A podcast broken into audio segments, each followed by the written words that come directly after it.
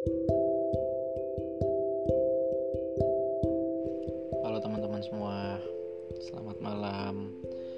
Semoga kalian dalam keadaan sehat selalu dan tetap semangat menjalani kehidupan dan kegiatan sehari-hari. Jadi, sebelum istirahat malam ini, aku pengen coba bagi ke teman-teman semua gitu tentang kewajiban kita sebagai manusia terhadap Al-Quran gitu. Jadi belakangan ini aku ikut beberapa apa namanya kajian mungkin ya kajian pekanan pekanan yang diadakan oleh lembaga wakaf Quran di Turki namanya Anwar Anwarul Quran. Di situ ada Syekh bernama Syekh Rajab Albana beliau yang uh, selaku pemateri gitu yang mengisi setiap pekannya kajian dengan tema besar Kaifana Tamal Al-Quran Bagaimana cara kita berinteraksi dengan Al-Quran? Udah dimulai kurang lebih sebulan sih Sepekan sekali setiap hari Sabtu gitu. Dan di pertemuan pertama Yang ingin juga aku share ke kalian malam ini Beliau menjelaskan Kewajiban kita terhadap Al-Quran itu apa aja sih gitu. Yang pertama adalah al-iman bihi. Jadi yang pertama kali eh, kewajiban kita terhadap Al-Qur'an adalah mengimaninya. Sama-sama mengimani bahwasanya Al-Qur'an itu merupakan kalamullah al-munazzal ala rasulihi itu. Merupakan wahyu yang Allah turunkan langsung kepada Rasulullah SAW melalui Jibril. Gitu teman-teman kalau kita perhatikan definisi dari Al-Quran kan Al-Quran wa kalamullah al-munazzal ala rasulihi al-muta'abbad bitilawatihi wal mangkul ilaina bitawatur wa apa namanya tahadat bi aksari suratin minas suwar gitu. Jadi Al-Quran itu adalah uh, kalamullah ya kalam Allah yang munazal kepada Rasulullah SAW al-muta'abbad bitilawatihi gitu. Dengan membacanya itu gitu wal mangkul ilana bitawatur jadi cara Quran sampai ke kita itu dari dulu zaman sahabat zaman Rasul sahabat kemudian tabiin tabi tabiin para ulama salafus soleh dan lain-lain itu sampai ke kitanya itu dengan tawatur gitu secara langsung. Uh, wa mutahadat bi aksari suratin minas suar gitu dan dibatasi dengan uh, surah terpendek dari surah-surah Al-Quran yang ada gitu. Dari yang terpanjang Al-Baqarah sampai ya yang terpendek gitu. Nah jadi kewajiban kita yang pertama adalah al-iman bihi. Aku rasa kita sebagai muslim cukup selesai lah dalam bab ini gitu. Kita sama-sama mengimani gitu bahwasanya Quran itu bukan uh, apa ya bukan buatan gitu atau bukan kalam-kalam yang dibuat oleh Rasul atau oleh manusia gitu. Tapi Quran itu benar-benar kalamullah yang al-munazzal gitu. Secara makna dan secara lafadznya itu langsung turun dari Allah gitu. Dan alhamdulillah kita semua bisa sama-sama mengimaninya kemudian yang kedua adalah al-ilmu bil Quran yaitu mempelajari ilmu-ilmu yang ada di dalam Al-Quran teman-teman dan ilmu Al-Quran itu sangat luas dan banyak sekali ya dari bacaannya mungkin dari tajwid, makhorijul huruf, ada lagi tafsir, takwil, kemudian asbabun nuzul gitu. Kemudian juga ada hukum-hukum uh, syar, syar, syar'i di situ gitu kan ada hukum-hukum syariat di situ gitu. Jadi banyak sekali ilmu-ilmu dalam Al-Qur'an. Nah, kewajiban kita terhadap Al-Qur'an yang kedua adalah ala ilmu bil Quran yaitu mempelajari ilmu-ilmu yang ada di dalam Al-Quran. Kemudian yang keempat adalah al-kiroah gitu. Membacanya. Eh enggak bukan keempat ketiga. Maaf. Yang ketiga adalah kiroah yaitu membacanya dengan rutin pastinya gitu kan. Kemudian yang keempat adalah menghafalnya al-hifzu jadi tidak berhenti membaca. Kalau misalnya kita udah bisa konsisten membaca Al-Quran gitu kan. Pelan-pelan mulai dari satu hari satu halaman udah bisa konsisten dinaikin lagi dinaikin lagi sampai misalnya satu hari bisa satu juz. Nggak berhenti di situ teman-teman. Kita juga harus mulai uh, menghafalnya gitu. Karena bahkan rumah yang tidak pernah diisi dengan bacaan Quran kan itu seperti kuburan ya gitu teman-teman. Kita udah sama-sama tahu. Jadi selain membacanya kalau kita udah bisa konsisten membaca kita harus mencoba menaikkan level kita untuk menghafal. At least kalau misalnya kita nggak bisa menghafal semuanya kita bisa menghafal eh, ayat-ayat uh, yang menurut kita mudah gitu. Bahkan Allah sudah menjaminkan walaupun yasarnal Quran lidzikri fahal mudakir Quran itu sudah benar-benar Allah jadikan mudah gitu agar kita untuk menghafalnya. Maka adakah dari kita yang mengambil pelajaran gitu teman-teman? Nah itu yang keempat menghafal. Jadi uh, setelah membaca menghafal. Kemudian yang kelima adalah uh, sima'ah bil Quran gitu. Artinya sering-sering mendengarkan Al-Quran gitu. Tentunya dari uh, para masyaikh yang bacaannya sudah mungkin gitu kan yang sudah terverifikasi sudah bersanat gitu. Karena dengan sering mendengarkan bacaan Al-Quran dari orang-orang yang bacaannya itu udah bagus udah udah bersanat udah ini mungkin dan lain sebagainya secara tidak langsung itu akan memperbaiki bacaan kita gitu. Karena itu yang sering kita dengar dan itu pula yang apa namanya akan memperbaiki bacaan kita gitu. Karena kan kita juga apa Al-Quran itu kan diajarkan dengan cara talaki ya. Jadi kalau misalnya kita baca sendiri belajar sendiri gitu itu kita nggak tahu kan salahnya di mana benernya di mana makhrajul huruf yang seperti itu benar apa enggak terus juga panjang harokatnya itu dua atau empat atau enam gitu kan kita nggak tahu jadi artinya kita harus punya guru dan pengajarannya itu dengan talaki gitu salah satunya ya dengan mendengarkan syekh uh, yang sudah mungkin bacaannya agar kita juga terbiasa untuk membaca seperti syekh yang sering kita dengarkan gitu. Jadi yang kelima adalah mendengarkan Al-Quran. Nah setelah itu yang keenam teman-teman itu ada tadabbur bil Quran. Jadi setelah mengimaninya, setelah mencoba untuk mempelajari ilmu-ilmu yang ada dalam Al-Quran, kemudian kita membacanya, menghafal, sering mendengarkan, tidak berhenti di mendengar. Misalnya kita udah udah bisa konsisten baca, kita udah bisa menghafal gitu kan. Atau bahkan hafalan kita udah selesai 30 juz gitu. Kita juga setiap langkah kita gitu, kita tuh udah nggak dengerin musik lagi tuh gitu. Kita tuh udah mulai dengerin Quran setiap waktu gitu, kita dengerin merotal gitu kan. Tapi nggak berhenti di situ teman-teman karena masih ada lima poin lagi gitu. Yang keenam adalah tadabur bil Quran, yaitu mentadaburi Al-Quran. Dan tadabur ini kan seperti yang kita ketahui banyak ya teman-teman metodenya e, bisa dengan metode kita apa namanya memilih satu kayak tanggal lahir ataupun sekarang tanggal berapa hari apa kita cari ayatnya kita renungi gitu kan. Kemudian juga ya banyak lah ada juga kan ayat-ayat tadabur yang bisa membuat hati kita hati, hati kita itu lebih tenang dan menambah kualitas keimanan kita gitu. Jadi tadabur itu penting banget gitu. Tapi apakah berhenti di tadabur? Tentunya enggak teman-teman masih ada lagi. Yang ketujuh adalah al amal bihi. Jadi uh, kalau teman-teman pernah dengar kata pepatah al ilmu bila amalin kasyayari bila samarin gitu. Ilmu tanpa pengamalan itu seperti pohon tak berbuah. Jadi percuma tuh gitu kan. Jadi puncak tertinggi dari interaksi secara pribadi kita ya dengan Al-Quran adalah mengamalkannya gitu. Bahkan ilmu pun harus diamalkan apalagi uh, Quran yang kita pelajari gitu.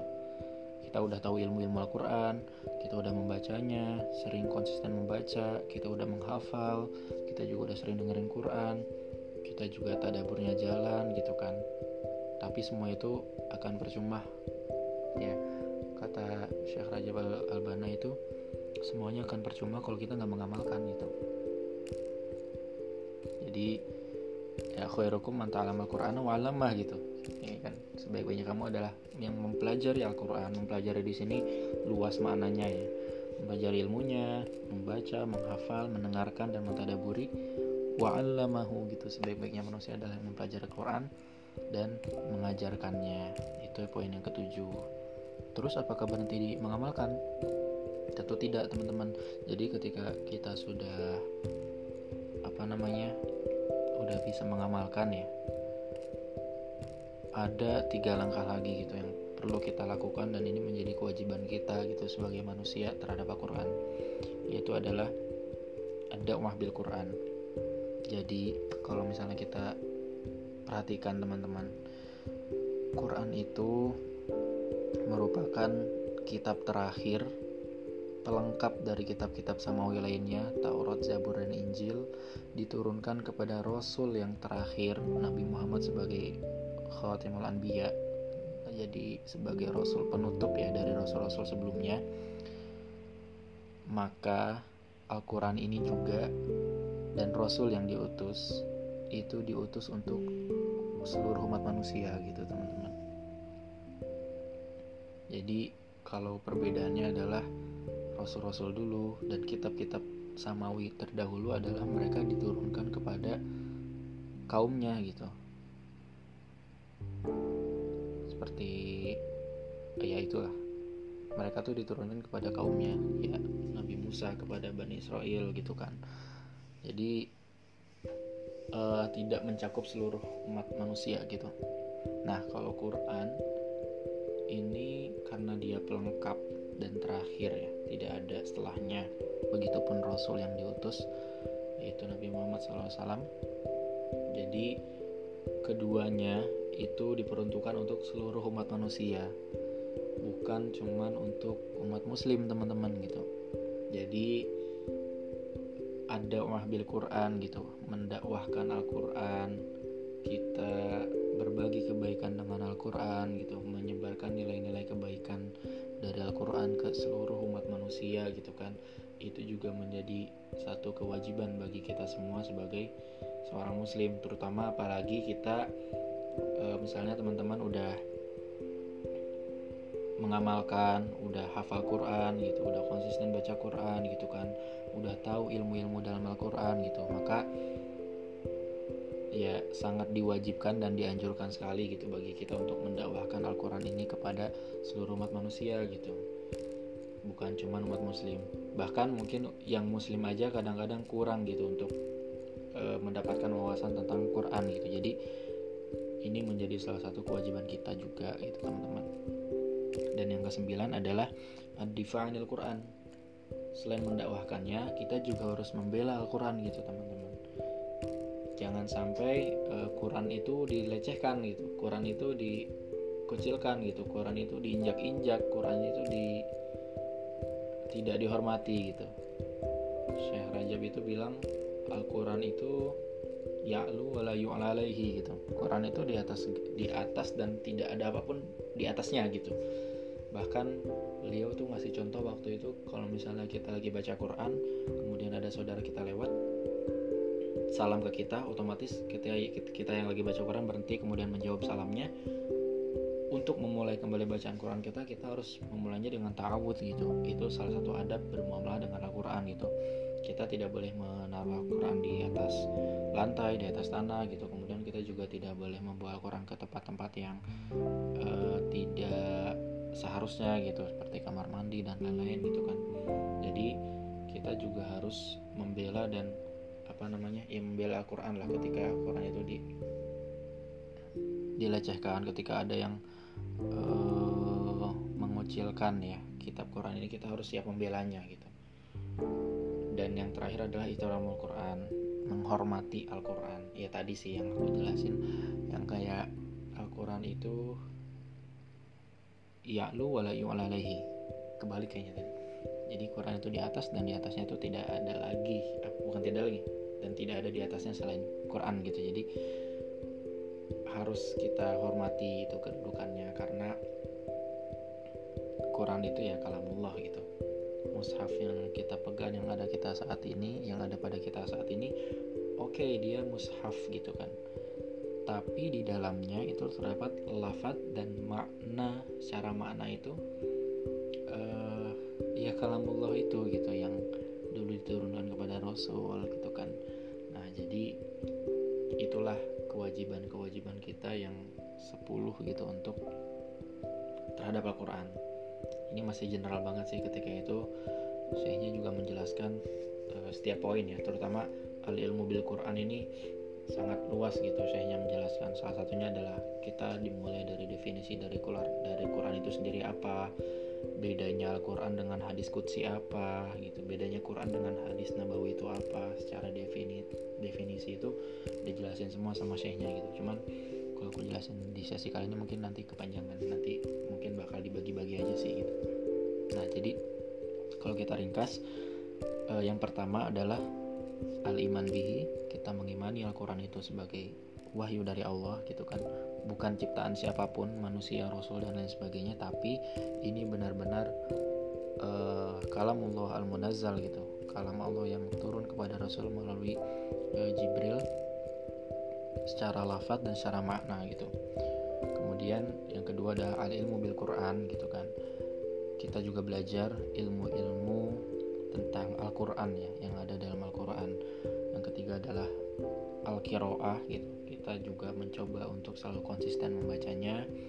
Yang keempat Al-Hibdu kita mencoba menghafalnya gitu. Kalaupun kita nggak bisa menghafal semua at least kita bisa menghafal surah atau ayat yang menurut kita mudah gitu. Tapi Quran itu sendiri sebenarnya udah di, dijadikan mudah oleh Allah gitu secara keseluruhan gitu kan.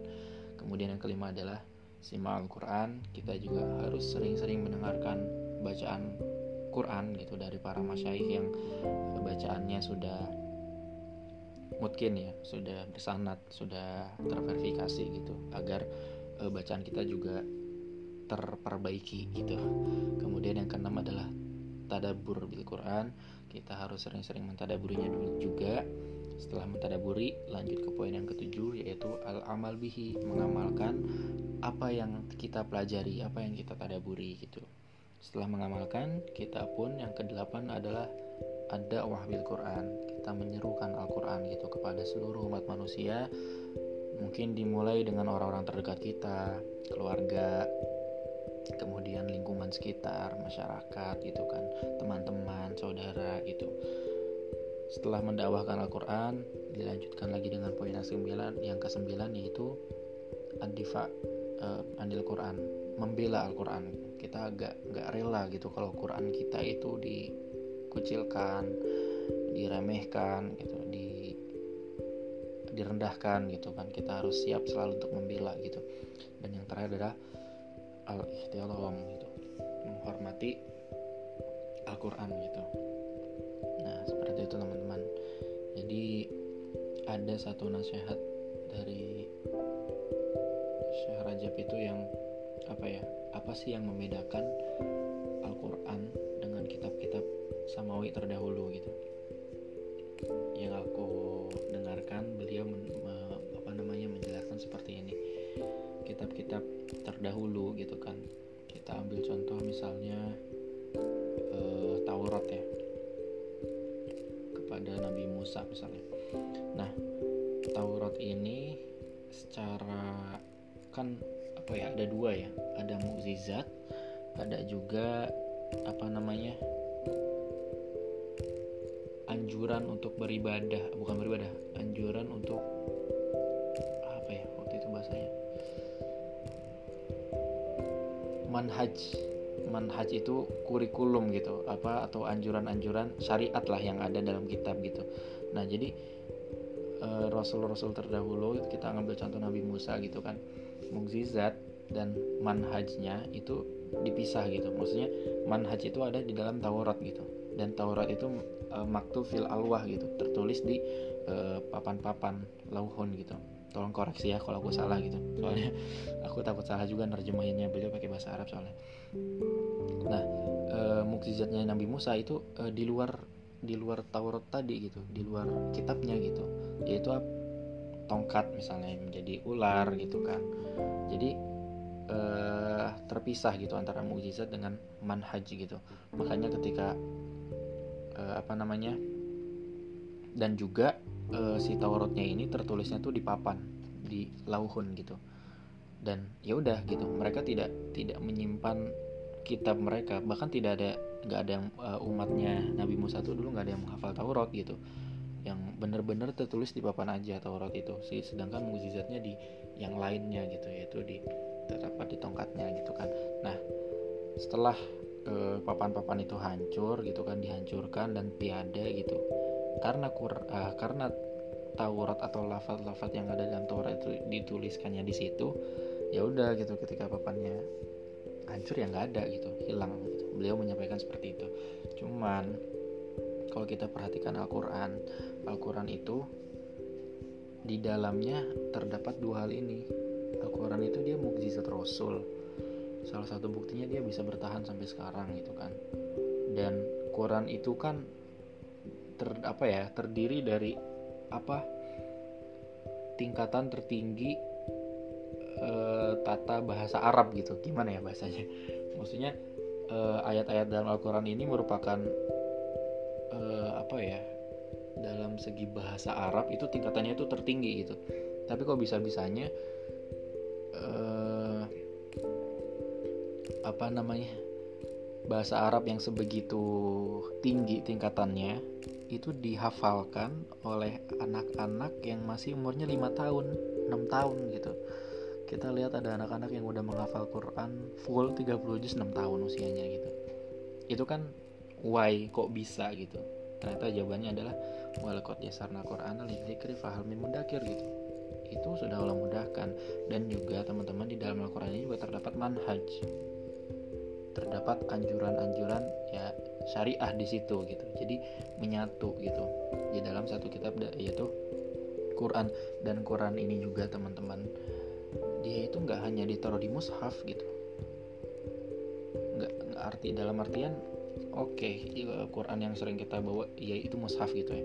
Tapi dari rasul-rasul terdahulu ulama-ulama kita ya, bahkan yang sekarang itu tidak hanya menyimpan Quran di mushaf gitu. Ada yang menaruh Quran tuh di hatinya. Ada yang menaruh Quran itu di pikirannya karena dia sudah hafal gitu. Ada salah satu syekh di sini uh, yang sering juga gitu ketika kita madrasah Fatih kalau buat acara Quran Camp itu biasanya ke beliau namanya Syekh Yahya. Beliau pernah bilang ke aku aku kan kalau di sini dipanggil Muhammad ya karena kalau guru tuh kesusahan orang sini manggilnya. Beliau bilang gini ke aku e, Muhammad kamu tahu nggak? Saya itu terakhir kali membuka Al-Quran itu 20 tahun yang lalu. Aku kaget dong kayak wow 20 tahun yang lalu gitu kan. Itu aku kayak masih umur 1-2 tahun gitu. Itu beliau terakhir kali buka Al-Quran gitu teman-teman. Terus aku nanya terus gimana e, apa namanya? Kok bisa Syekh gitu? Kok bisa Syekh itu membuka Al-Quran 20 tahun yang lalu terakhir kali? Berarti selama ini saya nggak baca Quran gitu kan? Ternyata enggak uh, saya tetap membaca Al-Quran gitu saya itu buka Al-Quran kalau misalnya saya ragu sama hafalan saya gitu saya menaruh Al-Quran di hati saya. Saya sudah selesai menghafalkan Al-Quran yang ada di apa e, menghafalkan Al-Quran dengan perantara mushaf yang ada sekarang gitu kan. Kemudian saya mencoba untuk memindahkan Al-Quran lafaz dan maknanya itu ke hati saya. Saya itu buka mushaf kalau saya lagi nggak yakin aja sama hafalan saya gitu. Selain itu saya nggak pernah buka di mana saya membaca Al-Quran? Di jalan saya baca Quran gitu kan. Sebelum tidur saya baca Quran gitu. Ketika waktu kosong saya baca Quran gitu. Jadi Quran itu benar-benar beliau simpan di hati beliau gitu. Nah inilah yang membuat Al-Quran itu terjaga teman-teman. Ilal abad gitu. Sampai hari kiamat nanti gitu. Jadi kan uh, inna nahnu nazzalna dzikra wa inna lahu lahafidun inilah gitu di sini. Jadi ada di antara manusia itu yang ya udah Quran itu ditaruh di hatinya gitu.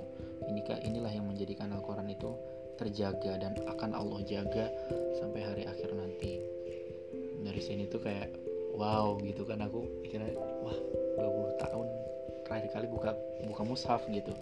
Artinya ya beliau benar-benar menanamkan atau menaruh Al-Quran tuh di hatinya gitu. Nah itu juga bedanya Al-Quran dengan kitab-kitab terdahulu gitu gitu teman-teman. Panjang juga ya aku ngomong.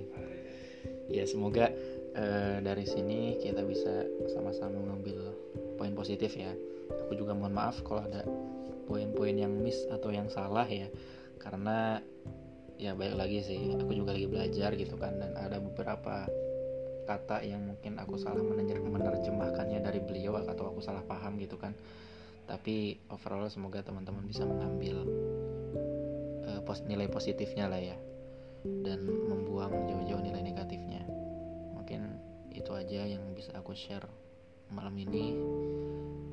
Uh, semoga bermanfaat. Dan selamat beristirahat teman-teman semua. Insya Allah kita lanjutkan lagi di podcast selanjutnya. Terima kasih. Dadah